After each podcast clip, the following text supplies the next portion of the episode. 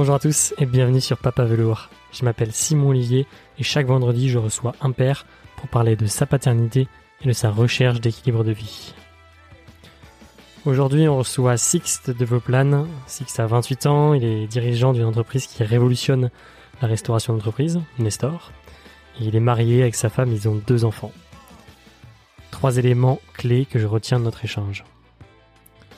Le fait d'avoir des enfants structure vie, ça impose un rythme et ça met en place des routines saines, saines pour la famille mais aussi pour l'entreprise.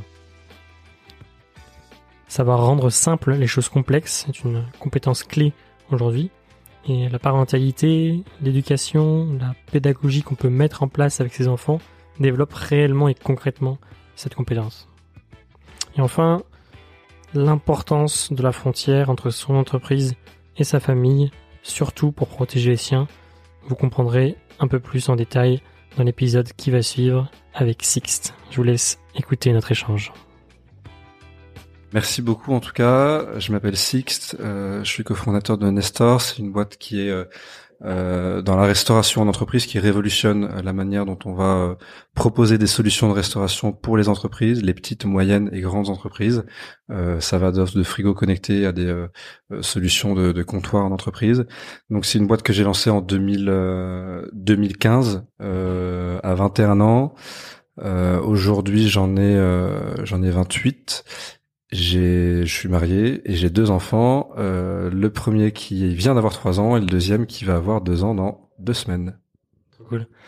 Et je t'ai contacté moi parce que sur LinkedIn, du coup, tu te présentes comme euh, bah, CEO, dirigeant de Nestor, intervenant aussi à l'ESSEC, donc école de commerce, et papa de deux enfants. Euh, j'ai trouvé ça assez original de te présenter comme ça, surtout sur un réseau professionnel. Pourquoi t'as mis ça euh, sur ouais, Déjà, je, je, je, sais pas si on peut dire que LinkedIn est encore un réseau professionnel. Il y a de plus, en, enfin, c'est devenu de plus en plus poreux, tu vois, entre la, euh, entre euh, globalement le côté professionnel et le côté perso. Euh, et en fait, je pense que quand on est dirigeant d'une boîte, là, c'est parfois compliqué de voir la, tu vois, la, la frontière entre mm. entre justement ta vie pro et ta vie perso. Euh, je trouvais ça, euh, je trouvais ça sympa de l'indiquer, tu vois, sur le sur le profil, euh, parce que derrière le poste et derrière ce qu'on fait, il y a justement cette tension qu'on a et qu'on vit au jour le jour, euh, qui est euh, comment est-ce qu'on arrive à gérer notre vie de couple, gérer notre vie de famille avec notre vie d'entrepreneur. Euh, et je trouvais ça important de pouvoir aussi le mettre en avant parce que derrière la réussite de Nestor, c'est aussi, mmh. bah, c'est aussi une famille qui euh, qui me soutient, qui m'aide et qui m'apporte un équilibre que j'aurais pas forcément euh, autrement. Et t'as eu des réflexions là-dessus? On t'a déjà fait part de ce truc-là euh, Ouais, alors dans, ça dépend des réflexions parfois amusées, pas forcément, ou alors des gens qui comprennent pas pourquoi ce que je commence à essayer de dévoiler, déballer ma vie perso sur justement sur LinkedIn, ouais. en disant non mais de toute façon LinkedIn c'est devenu Facebook, tout le monde commence à raconter sa vie, c'est plus ce que c'était, c'était mieux avant, blablabla bla bla et tout. Tu mets pas les photos de tes enfants non plus. Ouais, je les mets pas non plus. C'est faut après faut rester aussi pudique, tu vois. Euh, le but c'est effectivement euh, euh, mes, mes enfants, ils ont pas, je sais pas s'ils aimeraient que je mette leurs photos euh, sur LinkedIn, mais euh, mais pour autant, euh, je vais pas non plus me dévoiler. En fait, c'est-à-dire que c'est c'est une partie intégrante de, de moi, le fait d'être là, d'avoir deux enfants, et encore plus dans un écosystème startup où c'est assez tabou en fait. C'est-à-dire qu'on parle beaucoup de choses, tout le monde parle de de soi et personne ne parle de sa famille, et encore moins de ses enfants. Parce que si on a peu qui ont des enfants, probablement dans le milieu startup, assez jeunes. Justement, on peut revenir à ses débuts. Tu vois, du coup, t'as as eu des enfants assez jeunes. Ouais. Euh, Est-ce que tu peux nous rappeler un peu, nous donner un peu le contexte, dans quel contexte tu as eu ces enfants, euh, comment ça s'est passé euh, avec ta femme?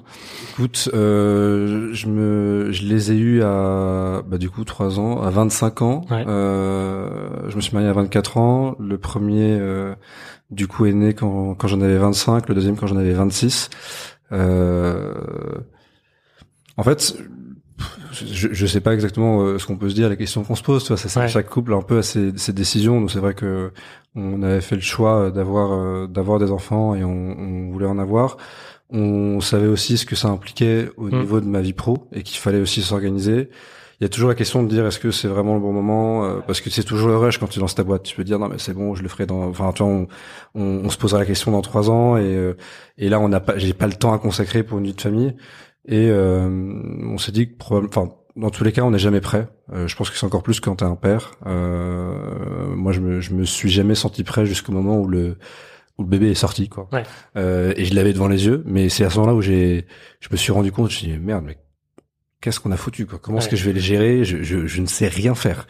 Et, euh, et en fait, euh, euh, en fait, je suis, enfin, je regrette pas du tout le choix qu'on a fait. Je suis hyper heureux euh, et ma femme est hyper heureuse et je pense que mes enfants le sont aussi. Et et, et je pense que ça, moi personnellement aussi, le fait de me retrouver à voir une vie de famille, comme je le disais, ça m'a apporté beaucoup d'équilibre et beaucoup de bien. Je pense que je suis quelqu'un qui bosse énormément de base. Euh, j'ai un peu un souci avec ça, c'est presque une drogue, tu vois, une addiction. Et euh, bah, le fait d'avoir une famille et d'avoir des enfants te force aussi à avoir des routines, euh, à euh, à parler, euh, enfin tu vois, à, à, te mettre aussi à leur niveau et puis à leur euh, et à leur manière de fonctionner quoi. Hmm. Et donc je pense que c'est hyper sain euh, tu vois, euh, les enfants ils vont pas tout seuls à l'école, euh, ils se changent pas les couches tout seuls, ils se déjeunent, déjeunent, et ils dînent pas tout seuls. Et donc, euh, bah, du coup, ça te force à trouver cet équilibre-là avec ta famille que tu pourrais pas forcément avoir si tu étais seul. Hmm. Qu'est-ce que tu as mis toi concrètement en place dans tes journées, dans ta routine justement pour intégrer pleinement en fait ta vie de famille et ta vie d'entrepreneur Je pense qu'il y a plein de choses où euh, alors déjà, moi, je pense pas être un père modèle. Je pense qu'il faut quand même, faut quand même le dire. C'est pas le but. Il y a pas de père modèle. non, mais c'est un, point qui est important. Mais en tout cas, je peux dire, en tout cas, ce que j'ai mal fait et, hum. et ce sur quoi j'ai. Je pense qu'au début, j'ai pas forcément. Euh, euh, j'ai mis du temps, tu vois, à, mettre en place ces routines-là, euh, qui sont importantes. Euh, et, euh, et je n'ai pas forcément mis assez. Alors, il y a les routines de accompagner ses enfants à l'école. Euh, tu vois, il y a des jours euh, fixes où j'accompagne mes enfants à l'école. C'est marqué dans mon agenda. Mes employés le savent. Idem quand je vais les récupérer à la crèche et à l'école. donc, tu vois, ces choses-là sont sont sont faites. Donc ça, c'est des premières choses qu'on met assez facilement. Là, récemment, par exemple, je me suis rendu compte de quelque chose, c'est que moi, je dors assez peu et je suis plutôt matinal. Mmh. Ma femme dort beaucoup plus euh, et un peu moins matinale. D'accord. Euh, ou du moins se couche assez tôt. Avant, ce que je faisais, c'est que je me couchais très tard et puis euh, voilà, je, bossais jusqu'à pas d'heure et je me réveillais à peu près en même temps que ma femme. Hmm. Et en fait, je me suis dit, mais c'est peut-être une connerie de le faire. Couchons-nous en même temps. Déjà, au moins, on est sur le même rythme. Mais plutôt que de me lever à 7 heures, je me lève à 5h30. Ça veut dire quoi? Ça veut dire que du coup, bah, j'arrive à bosser, mais quand les enfants se réveillent à 6 heures ou 6h30, bah, plutôt que de dire à ma femme de se lever, c'est moi qui serai déjà debout. Au final, ça change rien pour mon rythme de sommeil, mon rythme pro et mon rythme perso, mais je peux être là, je suis présent, euh, justement pour gérer cette partie-là qui est pas la partie la plus sympa, qui est comment tu te réveilles à 5h ou 5h30. Bon, bah, à partir du moment où, euh, euh en fait, t'as fait le choix de te coucher à 23h, te lever à 5h30 quand t'as besoin de 6h30 pour, euh, par jour, tu vois, par nuit, c'est quelque chose que tu peux faire. Et donc ça, c'est le genre de choses qu'on commence à faire et qu'on commence à mettre en place, euh, et qui permettent, tu vois, d'avoir quelque chose de, de, de sain et, euh, et d'équilibré, quoi. Ouais. Du coup, juste sur, sur revenir sur ce que tu disais tout à l'heure sur effectivement la, la, grossesse de ta femme, euh, du coup, tu t'es pas trop préparé. En fait, t'avais pas vu le truc arriver. Enfin, comment ça se fait euh, Est-ce que tu as eu des, des signaux peut-être de femmes qui disaient attends, on se prépare comment? Je sais pas moi personnellement, mais pareil, j'ai mis trop de temps et j'ai réalisé que quand j'avais mon fils entre les mains. Mais j'étais obligé moi par exemple d'acheter des trucs. Dans ma préparation, c'était d'acheter tous les trucs pour me préparer parce que je savais pas comment faire en fait. Toi, comment ça s'est passé pour toi en fait, moi, je, en fait, je, je jusqu'au huitième mois, je, je ne j'avais pas conscience de de ce qui allait m'arriver, tu vois. Et, euh, et, ma femme, au bout de, ouais, de trois mois, quoi, elle, était ultra stressée. Elle savait pas du tout ce qui allait se passer, etc. Tu réagissais comment par rapport à ce stress, toi tu bah, Non, mais ça la, rendait, ça, la, ça, ça, la rendait folle parce qu'elle voyait que moi, non, j'étais pas stressé. Mais non, t'inquiète pas, ça, va, se faire, on va, on va y arriver. Et puis après, au bout de huit mois, j'ai ma femme et je fais en fait, euh, je commence à me rendre compte qu'on pourra pas sortir tous les soirs. Ah, fait, bah c'est bon, t'as mis huit mois pour te rendre compte. Et je suis en train de me rendre compte qu'en fait, euh, bah, il va falloir que j'arrive à mieux gérer mes matinées, mieux gérer mes soirs, etc. Et là, j'ai tout pris d'un coup. Donc mmh. c'était ultra rude. Et euh, après, ouais, quand l'enfant est né, là, je j'ai pris tout ça. Mais c'est vrai que le, le, pour mon premier enfant, j'ai mis vachement de temps avant de réaliser ce qui allait me tomber dessus. Ouais. Donc j'ai passé une super grossesse parce que j'étais pas stressé du tout sauf le dernier mois où je me suis pris mais tout le stress des huit mois le stress des huit mois cumulés en un mois quoi. donc ça a été ultra rude. Donc heureusement tu vois que et en plus le le, le, mon, mon, premier est né euh, après le terme. Donc tu vois en plus ça, ça a été un mois et un peu plus donc euh, mais euh, mais c'est vrai que je je sais pas si c'est de la chance ou pas mais en tout cas j'étais complètement inconscient les huit premiers mois qui a fait que je l'ai plutôt bien vécu. Euh, après pour le deuxième euh, bah c'est j'étais un peu plus rodé donc euh, mais je, je, suis je suis quelqu'un de toi de de nature optimiste donc euh, je vois souvent le, le, verre à moitié plein plutôt que le verre à moitié vide. Et donc je me dis souvent je me dis tout le temps bon en vrai il y a quand même des des milliards de pères qui sont passés par là. Exactement bon c'est ça va être compliqué mais euh, tout le monde dit qu'ils en chient globalement les premiers mois. Tout le monde te dit aussi que c'est quelque chose d'incroyable. On va y arriver tu vois on n'est pas on n'est pas nul quoi. Yes. et ce passage après de 1 à 2 enfin deux enfants parce que du coup moi je suis pas encore mais euh, tu sais je commence à y penser je me dis euh, comment comment on fait quoi. Enfin genre c'est ça, ça, se multiplie les, les contraintes se multiplient aussi. Comment, comment ça s'est des économies d'échelle après. Ouais c'est vrai. Puis t'as appris normalement t'es meilleur mais exactement t'as une courbe d'apprentissage qui fait que non euh, en vrai plus sérieusement bah en fait déjà tu t'as t'as l'inconnu du premier parce que tu t'as beau euh, discuter voir enfin tu vois euh, essayer de comprendre par tous les moyens. Euh, le meilleur moyen d'apprendre, c'est de faire quoi. Donc c'est c'est finalement te, te retrouver confronté euh, à ton bébé et bon bah comment changer une couche, tu le sauras pas avant d'avoir changé la couche quoi. et il n'y a pas des cours toi qui t'apprennent ça et heureusement tu vois ça serait bizarre. Et mais du coup pour le deuxième, t'es quand même beaucoup plus serein. Tu sais exactement où est-ce que ça va être dur. Tu sais aussi où est-ce que ça va être plus simple. Donc c'est vrai qu'on a eu deux enfants qui ont été rapprochés.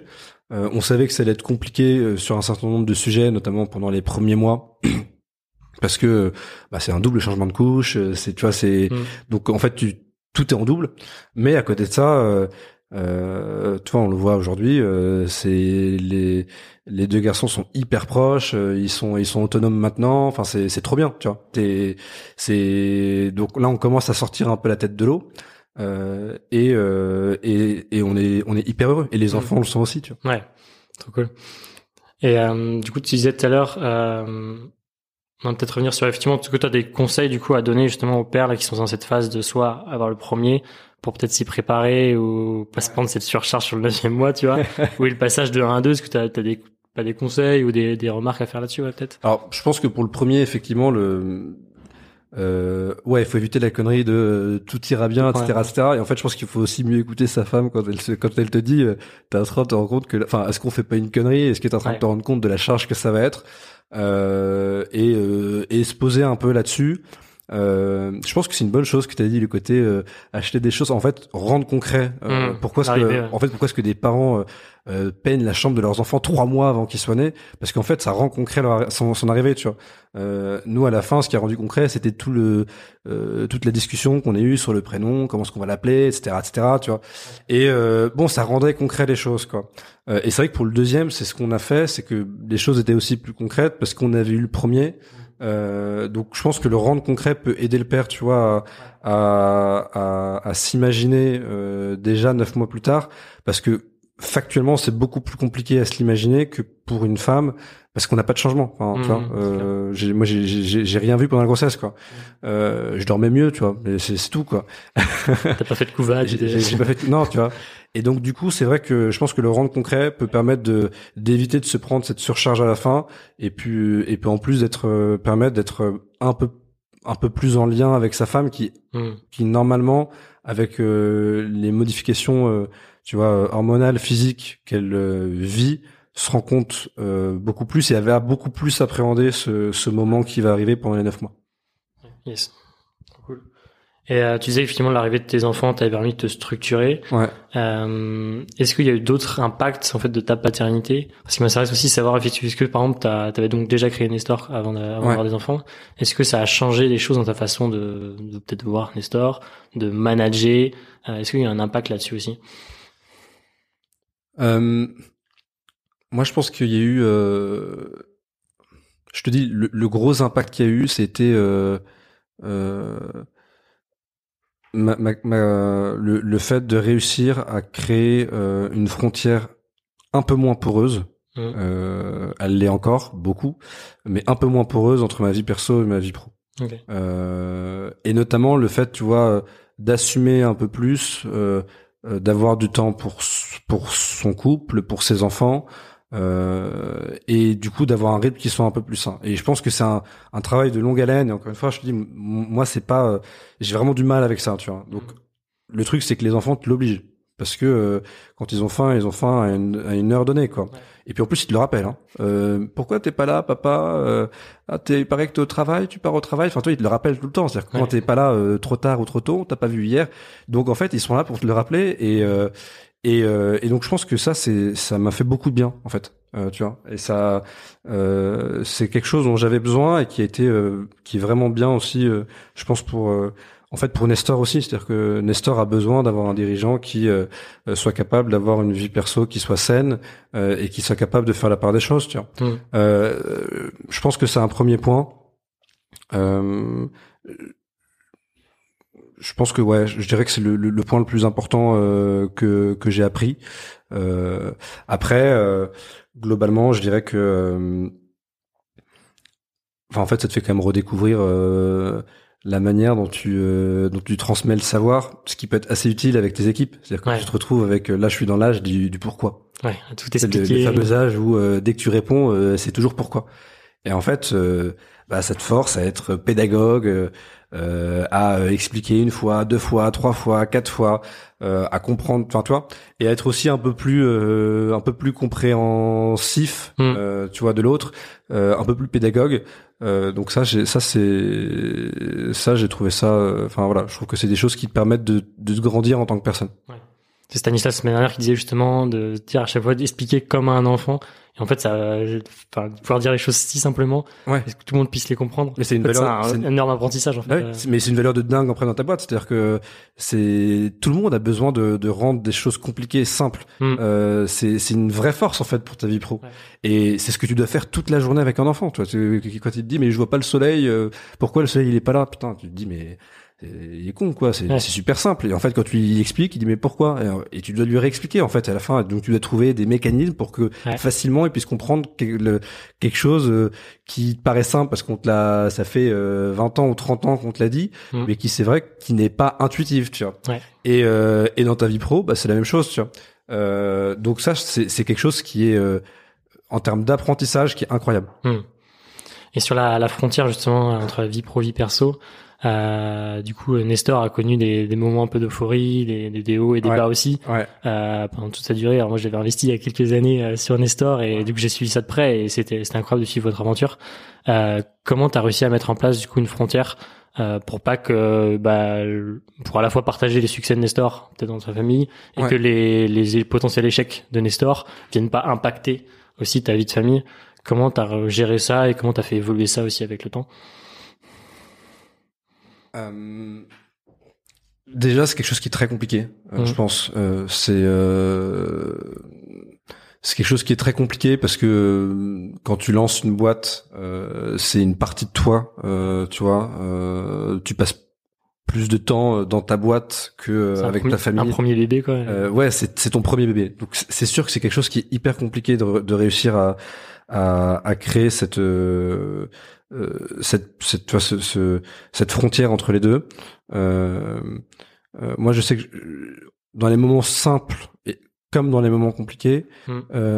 on, on, a beaucoup et on échange beaucoup avec ma femme, qui dans les moments, on va dire d'euphorie, me ramène un peu sur terre, et qui dans les moments compliqués me relativise certaines choses, tu vois, qui auraient pu être plus graves ou qui pourraient être mieux et qui et, et et en fait, je pense que c'est, ça a été dans les moments plus compliqués hmm. euh, que euh, je me suis rendu compte de l'importance de créer cette frontière-là, parce que c'est justement dans les moments compliqués où tu vas pouvoir te ressourcer dans ta famille, euh, où tu vas pouvoir faire ce vrai break et euh, et euh, parce que si tu le fais pas, t'as tout qui explose en plein vol. Hmm. Euh, t'as des moments où en fait quand t'as plus de cash pendant euh, euh, t'as plus de cash dans trois ou quatre jours et que tu sais pas comment t'es payé tes salariés euh, et que euh, à la fin euh, si tu ne fais pas cette porosité avec ta famille, ta famille va exploser. Hmm. Et donc, à un moment, ça va se faire de, de manière, je, je dis pas que ça va se faire naturellement, mais c'est que tu auras besoin de créer cette frontière-là pour que le moment où tu sois avec ta, avec ta famille,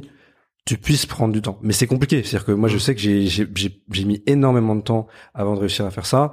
Et les, les premiers moments compliqués que je passais avec mes enfants et ma famille, je, je ne les passais pas avec eux. C'est-à-dire que j'étais physiquement avec eux mais je n'étais pas mentalement avec eux. Donc euh, j'étais un peu sur mon téléphone, puis même j'avais une charge mentale telle que je n'arrivais pas, tu vois, à mettre sur off mon cerveau, puis à pouvoir passer du temps avec mes enfants. Mmh.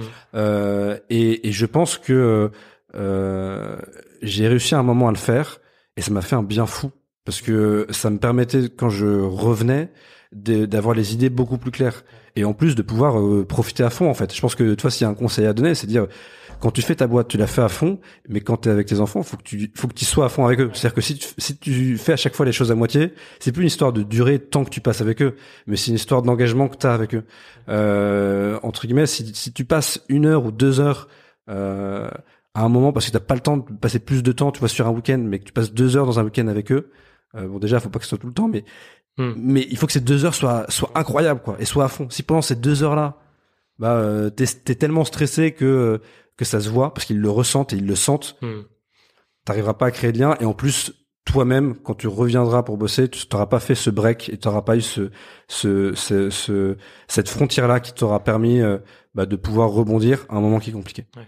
Et t'arrives à analyser de comment t'as réussi justement à construire cette frontière? C'est juste le temps au bout d'un moment et... Non, moi je pense que c'est un moment où j'avais justement aucune frontière euh, et, euh, et je suis allé trop loin euh, en en mettant en danger ma vie perso euh, dans ma vie pro notamment en, en commençant euh, à des moments où on manquait de cash de faire des des des chèques avec mon compte perso alors que j'avais pas d'argent sur mon compte perso. Ouais. euh, et en fait je le faisais à des moments puis j'arrivais à trouver l'argent etc etc et en fait à un moment euh, euh, je suis revenu le soir et puis euh, j'avais euh, cinq courriers de ma banque qui me disaient vous avez six jours pour trouver 20 000 euros sinon vous êtes interdit bancaire ouais. et là t'avais déjà un enfant à ce moment-là? Et j'en avais un ouais. on attendait le deuxième okay. et là pareil c'est là où je me suis pris une énorme claque dans la gueule. Euh, ma femme m'a posé ça sur la table j'ai chalé toute la nuit. Quoi. Ouais. Je me suis dit, mais qu'est-ce que j'ai foutu? En fait, ça fait 18 mois que je fais de la grosse merde sur la frontière entre ma vie perso et ma vie pro. Ouais. C'est-à-dire que là, sans m'en rendre compte, j'étais inconscient, je me rendais même pas compte de ce que de ce qu'impliquaient ces chèques-là. Mmh. J'étais en train de foutre en l'air ma vie de couple et j'étais en train de foutre en l'air ma famille. Et ça, ça a été une, une, une, putain de claque pour moi. Ouais. Euh, et, euh, et c'est là où je me suis dit, mais en fait, il faut que je me crée cette frontière-là. Euh, elle, elle, parce qu'elle sera saine pour mon, ma famille et pour mon couple, mais aussi elle sera saine pour Nestor. Parce que ce que je faisais n'était même pas sain pour Nestor. C'était pas sain pour la boîte d'arriver à ce genre de truc. de sauver la boîte, en fait. Mais en fait, je, me, je foutais le bordel partout. Parce que même pour moi, en fait, du coup, ça me mettait dans des tensions telles que j'avais une charge mentale supplémentaire en plus de la charge de la boîte, quoi. Et donc, ça, ça a été un, un, un une vraie claque. Euh, donc pour la petite histoire, finalement, j'ai quand même réussi à solder l'échec, donc je suis pas interdit bancaire, etc., etc. Euh, j'ai demandé à, à, à, ma femme de supprimer tous les chèques que j'avais euh, à côté pour ne plus euh, tu vois être, tenté par ça. Mais euh, mais en tout cas, ça m'a ça a été l'électrochoc pour moi qui m'a fait dire Sixte, tu fais une frontière une frontière claire et nette entre ta vie pro et ta vie perso. Il peut se passer tout ce que tu veux dans ta vie pro des choses bien comme des choses moins bonnes. Ça ne doit pas impacter tes enfants et ça ne doit pas impacter ta femme qui euh, évidemment ta femme elle a souscrit pour, elle a souscrit à ça quand elle s'est mariée avec toi parce qu'elle s'est mariée à un entrepreneur euh, mais elle n'a pas à subir ça ouais. et tes enfants n'ont pas à subir ça ok oh, c'est je pensais pas entendre tout ça mais c'est vrai que c'est fort elle. Hein. et euh, non c'est impressionnant et en tout cas, bon, t'arrives à avoir surmonté tout ça et t'es en face de moi et ça a l'air de bien se passer, donc, euh, donc tant mieux. Euh, Qu'est-ce que tu as envie de, de, transmettre à tes enfants? Euh, de, tout, de toutes ces histoires peut-être, de ton, ta, ta, propre expérience et même de peut-être de l'éducation que tu as, as reçue Qu'est-ce que là, t'as envie? Ils sont encore jeunes, mais l'éducation commence très tôt. Qu'est-ce que t'as envie ouais, de transmettre C'est une vraie question et pareil, je trouve que c'est le genre de questions où on se sent euh, complètement démuni. Ouais. Parce que euh, moi, je sais pas comment éduquer un enfant, tu vois. Déjà, ouais. je sais même pas comment l'éduquer moi-même, tu vois. J'avais du mal à me gérer moi-même et à réussir à me créer une frontière propre, tu vois. Ouais. Moi, il faut que j'arrive à, à, le faire pour. Euh... Mais ça me stresse, tu vois. Tous les jours, je me dis, mais tu vois, des trucs cons, mais euh, sur euh, euh les écrans, ouais. qui est la, la, la, chose bête, mais dont se posent tous les tous les parents, mais comment super dur, ouais. qui est super dur. On parle des métaverses en plus. On sait que nos enfants demain vont être confrontés à ça. Tu vois, d'un point de vue euh, business, intellectuel et entrepreneurial, je trouve ça hyper cool. Euh, mais euh, au niveau de l'éducation pour mes enfants, je me dis merde, mais comment est-ce que je vais gérer ça mm. nos, nos parents devaient nous gérer quand nous on était sur nos PlayStation et sur nos ordi, ouais. euh, puis sur les réseaux sociaux. Demain, on va devoir gérer nos enfants dans les métaverses. Putain, ça va être un truc de de, de barjo. Enfin, moi, ouais. je me sens déjà dépassé par ça parce que euh, derrière, il faut que tu arrives à construire une frontière tout en étant bah, euh, suffisamment ouvert parce qu'il y a des choses qui sont bien dans tout ce que tu vas pouvoir lui apporter. Donc c'est une question de dosage, tu vois. Mm. En soi, les écrans sont pas mauvais, mais c'est euh, la surexposition aux écrans qui fait qu'à la fin, euh, tu c'est pas forcément bon pour l'enfant, tu vois. idem pour les réseaux sociaux. Idem. Et donc ça, c'est une vraie, c'est quelque chose concrètement, on est complètement démis parce que en fait, c'est quelque chose qui est générationnel. On peut pas demander à nos parents ce qu'ils ont fait parce qu'ils vivent pas la même chose que ce que nous on vit. Ils sont pas liés au, au à, à la technologie actuelle. Donc peuvent nous dire euh, ce qu'ils vivaient pour euh, euh, ce qui, la manière dont ils voyaient les choses, peut-être pour la télé, pour... mais ça n'a rien à voir, tu vois. Hmm. Donc ça, je pense que c'est quelque chose qui est c'est une vraie question. c'est une vraie, c'est quelque chose où j'ai pas de conseil à dire, mais c'est en tout cas c'est c'est c'est des questions que je me pose tous les jours, toi, et qu'on se pose tous les jours, dire bah, comment est-ce qu'on va les gérer, et on essaye, tu vois, au maximum de de les préserver par rapport à ça. Et, et en fait, pareil, tu te rends compte quand tu commences, lorsque l'enfant se pose des questions pourquoi, bah, tu as des questions euh, très pragmatiques et tu as des questions qui très vite vont sur des questions philosophiques, quoi, voire même théologiques, existentielles. C'est quoi la mort? Tu dis mais merde, qu'est-ce que je lui dis, tu vois Et en fait, tu te retrouves avec euh, bah, une vraie responsabilité, tu vois, qui est de dire parce que euh, à la fin, à la fin, t'es le père ou la mère et il te voit comme euh, le puits de connaissance et, et c'est lui qui détient la vérité.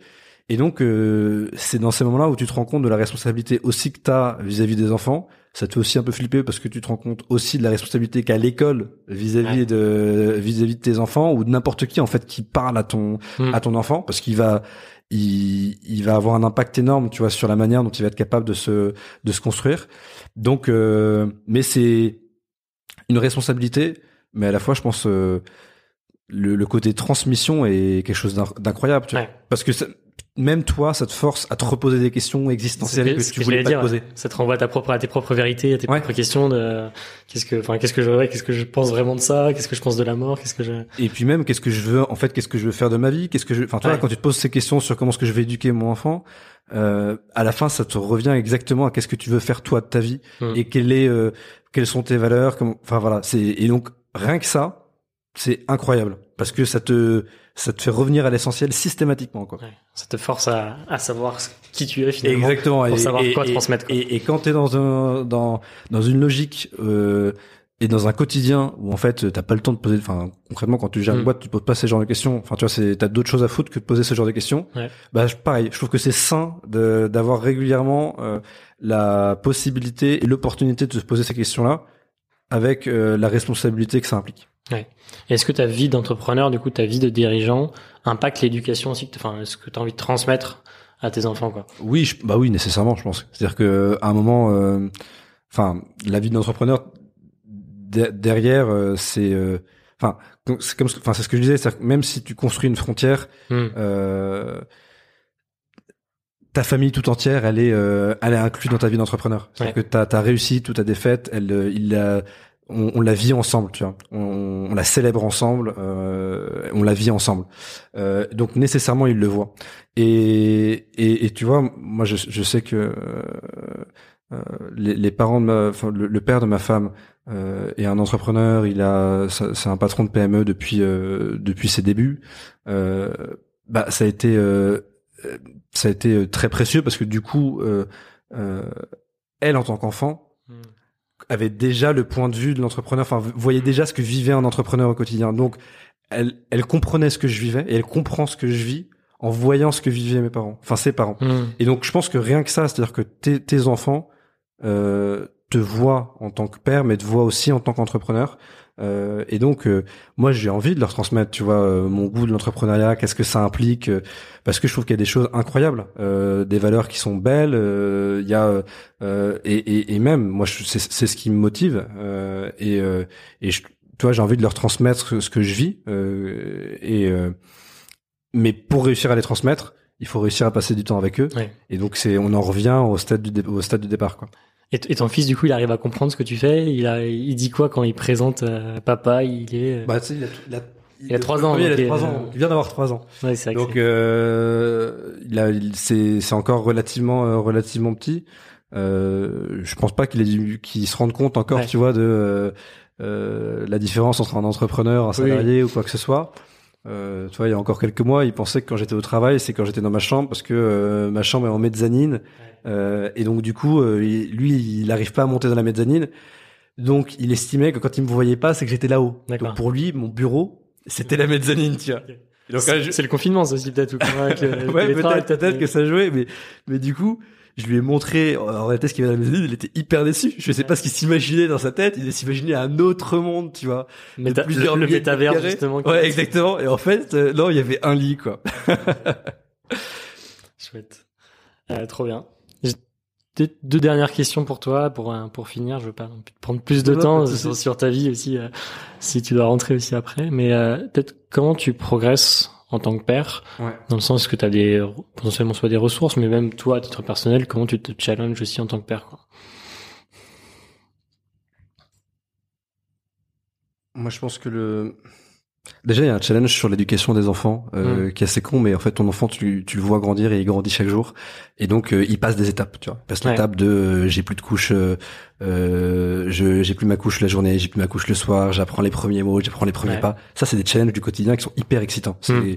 quelles sont les méthodes que je vais réussir à mettre en place pour le faire passer à cette étape-là, pour le faire grandir? Mm. C'est un jeu, tu vois. Et, et, tu dois rivaliser, tu vois, de d'inventivité et de créativité pour qu'il passe cette étape-là. Euh, et c'est hyper intéressant.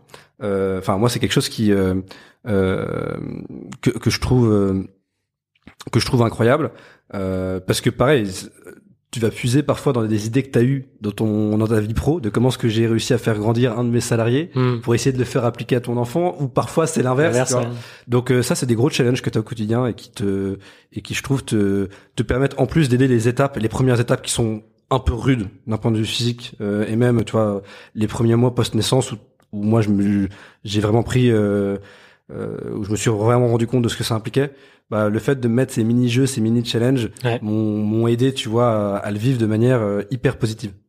Trop cool. Et euh, peut-être la dernière question du coup, qu'est-ce que tu aimerais dire tu, à Sixte, euh, qui vient d'apprendre qu'il va être papa, qui réalise pas encore qu'il va être papa? Ah, ce que j'aimerais lui dire, c'est que euh, putain, il te reste, euh, il te reste 8 mois, t'as intérêt à te... Achète au moins la poussette. achète, effectivement, achète la poussette et essaye de te rendre compte de ce que ça implique.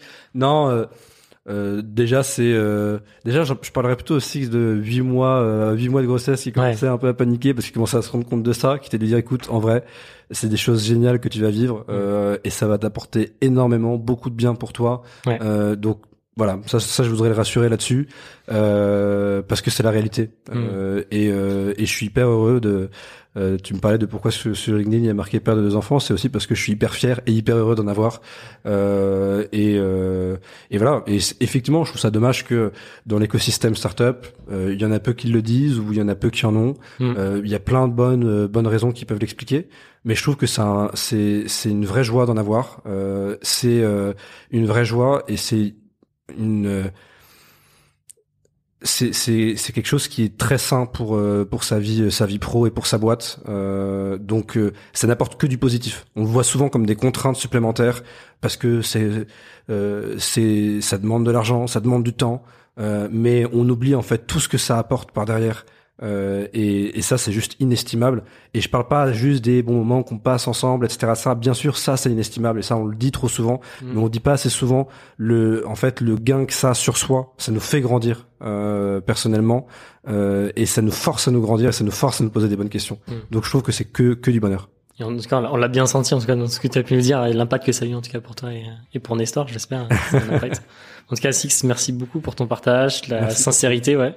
Et puis, euh, bah, belle continuation à, simplement à Nestor, puis à, ta famille aussi. merci, merci pour tout. Merci Six. Ciao. Bravo, vous avez écouté ce troisième épisode de Papa Velours jusqu'au bout.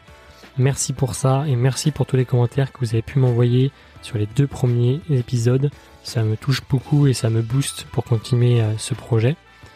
Voilà, je vous laisse ajouter le podcast en favori sur vos différentes applications. Euh, mettre le maximum d'étoiles, notamment sur Apple Podcast. Et enfin, je vous laisse partager l'épisode à au moins deux papas autour de vous. On se retrouve vendredi prochain pour le prochain épisode. À très vite.